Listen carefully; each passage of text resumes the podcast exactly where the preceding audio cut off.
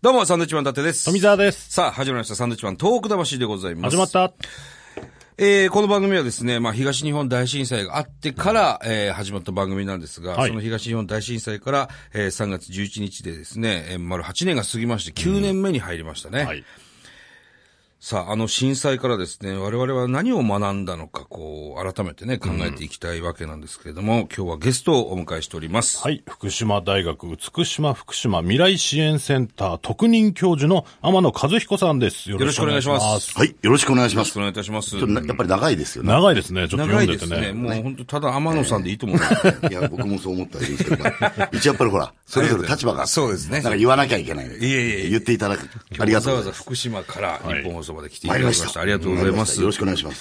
えー、天野さん、実はですね、はいえーまあ、震災後すぐ、えー、福島県の避難所でありました、ビッグパレット福島っていうそうなんねで、すはいあの、郡山に大きい、えー、まあ、ホールというか、そのなんか、ビッグサイトみたいなところそう東京で言うとね。東京で言うと。はいはいはいえーそこの避難所の運営責任者でいらっしゃったんはでい、すね。県庁チームのね。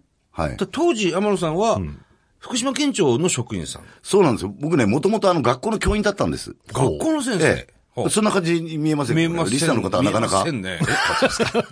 リスナーの方誤解するじゃないですすかご。くダンディーな感じでね、えあの、髭も蓄えてらっしゃる。ちょい悪親父みたいなね。かっこいいですよ感じな、おしゃれいやもでも。っと言ってください。何いや いやいやいやそれで、はいあの、まあ、当時は俺、県の教育委員会に、おー、福島県の。はい、そこでまあ仕事をしていたっていう。はいはいはい。はあ、そこから、あで、そこで、ほら、結局、あの、災害にのああっってて、で、まあ、県職員として、はいまあ、あちこちにこう、支援に行けって言われええて、行きますねで当時のビッグパレット福島っていうのは、はいえー、実はあの時にね、ええあの、サンドウィッチマンさんの、はいあの、伊達さんが、はいえー、ちょうど夏の昼下がりですかね、この大きめの段ボールをね、はいあの、向こうのから持って、ひょこよこ歩いてきたの見えたんですよ。で、合ってるんですね。いや、だから宅配便の人かなと思った。でもなんだろうなって、なんでこんな本部の方にはい来られるのかなと思ったら、はで、おーと思っはて、いあの、伊達さんだと思って、そしたら、これっつって、はいポンって置いて、はいで、またひょこよく帰ってったんですよひょこひょこ。あだから、これってしか言ってないんですから。い あ、僕ねまあ一回言ってますもんね、僕言ってるんですよビッグパレットや、ありがとうございました。後輩と一緒にね本当覚えてらっしゃらないかもしれないですけいや、ど。もうあの、後輩連れてね、あーちょっとそう福ですか島見てこようか、っつって。いや、まあ本当にしんどい、しんどい時でしたからね、あの時期は、そうですね、本当に避難所でみんな、はい少しこう、イライラし始めてるようえええなえそうでしたね時期でしたね。まあ、夏でした、暑い時期ねちょ。うどビッグパレット福島っていうのは、あの、ちょっと、あの、富田さんご存知ないかもしれないんですけど、3000人を超える避難者がいた、いわゆるこう福島の中でいうそと、うですね大規模避難所って言われてるのもがう沿岸地域の方もいまそうしでたすね。ね。もう強制避難地域の方がね、はいあの、大勢来られて、富岡町とか、はいはい川内村っていう、ね、川内村とかはい。いう方々が。何を持ってったんですか古本かなんか。古本持ってく か、お前。いや、確かね、子供たちが遊ぶような、そのバ、バドミントンとか、はいはい。なんかこう、ボールとか、なんかそういうものだったと思いますね、確か。いろいろこう、買ってね、なるほど持ってったんですよ。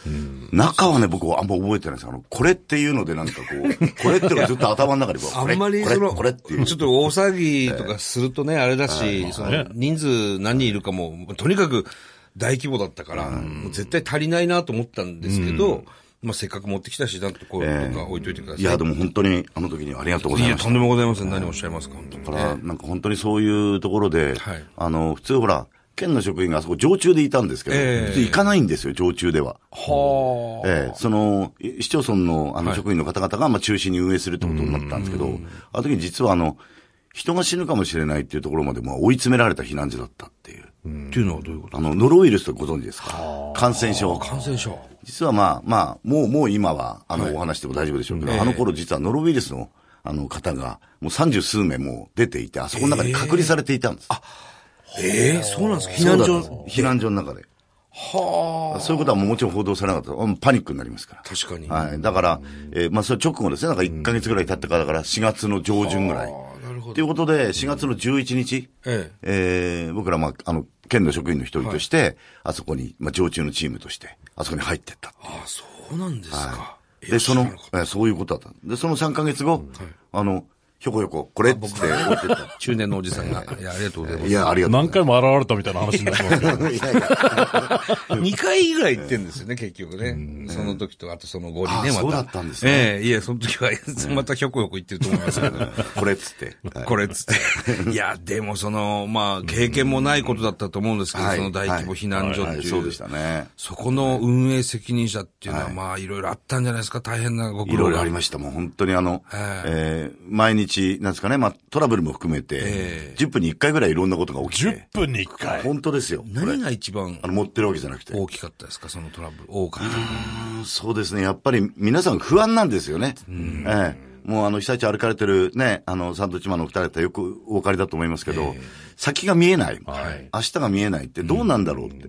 で、福島の場合にはほら、原発事故がありましたからね。だから、ふるさとに本当に帰れるのか帰れないのかって。はで、ね、いろんなその、もういくつか思い出しますと、例えば、80過ぎの、あの、じいちゃんだったですかね。はいえー僕あの、ちょっと喫煙所があって、ええーで僕タバコ吸うもんですから、まあ吸ってたら、そこにね、じいちゃんがいて、今日はあれだな、あの、モニタリングポストってあの、放射線、空間線量を測る、その計測器があちこちにあって、はいほいで、それ、えー今日は、えー0.2マイクロシートベルトだな、と思ってシートベルトですいよ。や、だからね、シーベルト ね。うん。シートとベこルろト。が、はい僕ちょっと笑っちゃったわけですよ。ええでも、この80半ば過ぎのこのじいちゃんは、きっとこんなことがなかったら、シーベルトなんて、ね、一一生使わない、こうなんていうのそうでしょうね単位っていうか、それを、なんか一生懸命新聞とか、あの、ご覧になってね、覚えていたんじゃないですか。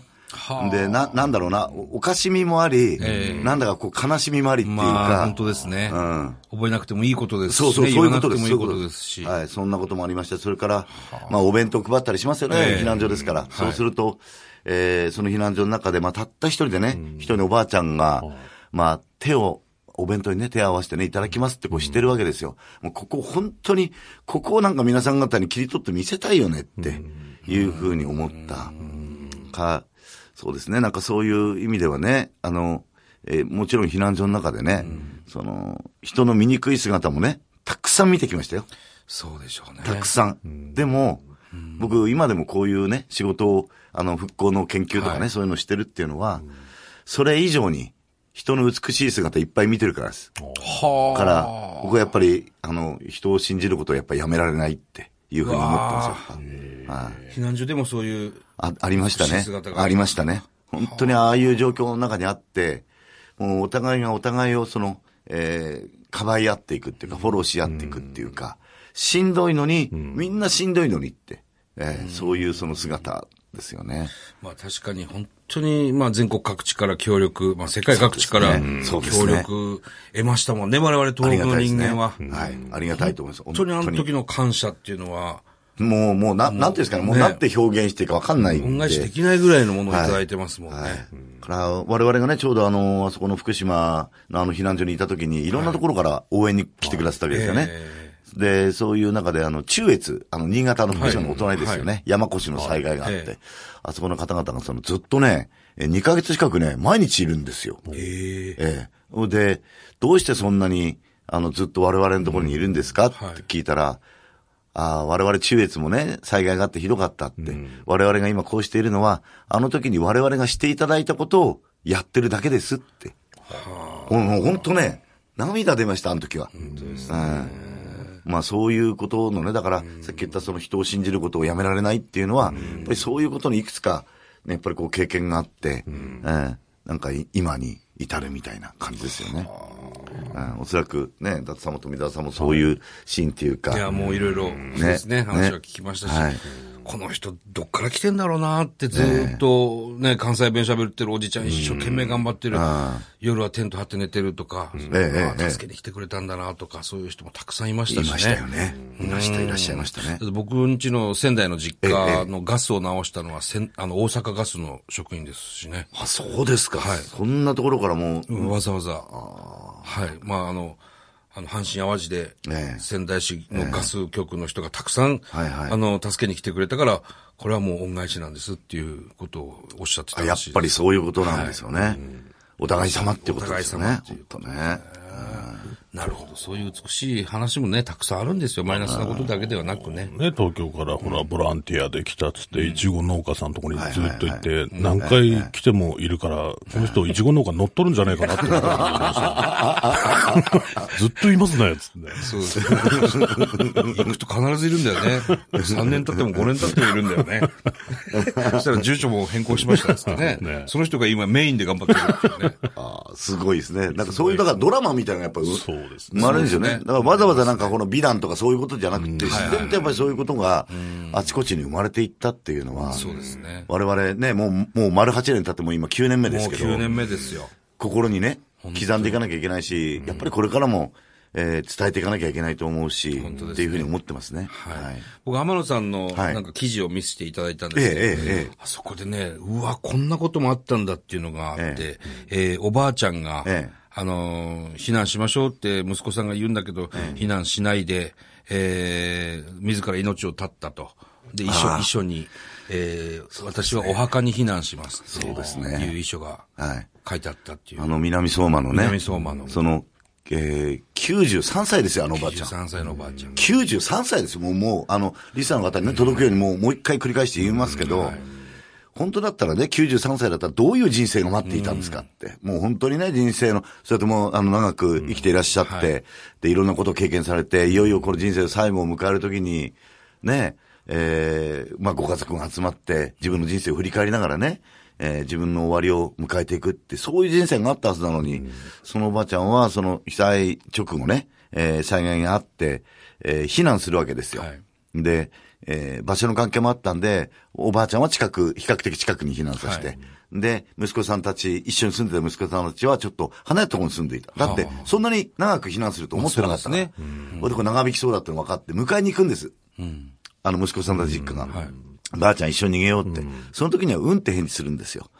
ところがその直後に、まあ、変わりはった姿で、見つかった、その遺書が残されていたわけですね。そこの遺書には、えー私のような年寄りが一緒では避難の足手まといになるって。だから、私はお墓に避難しますって。ねえ。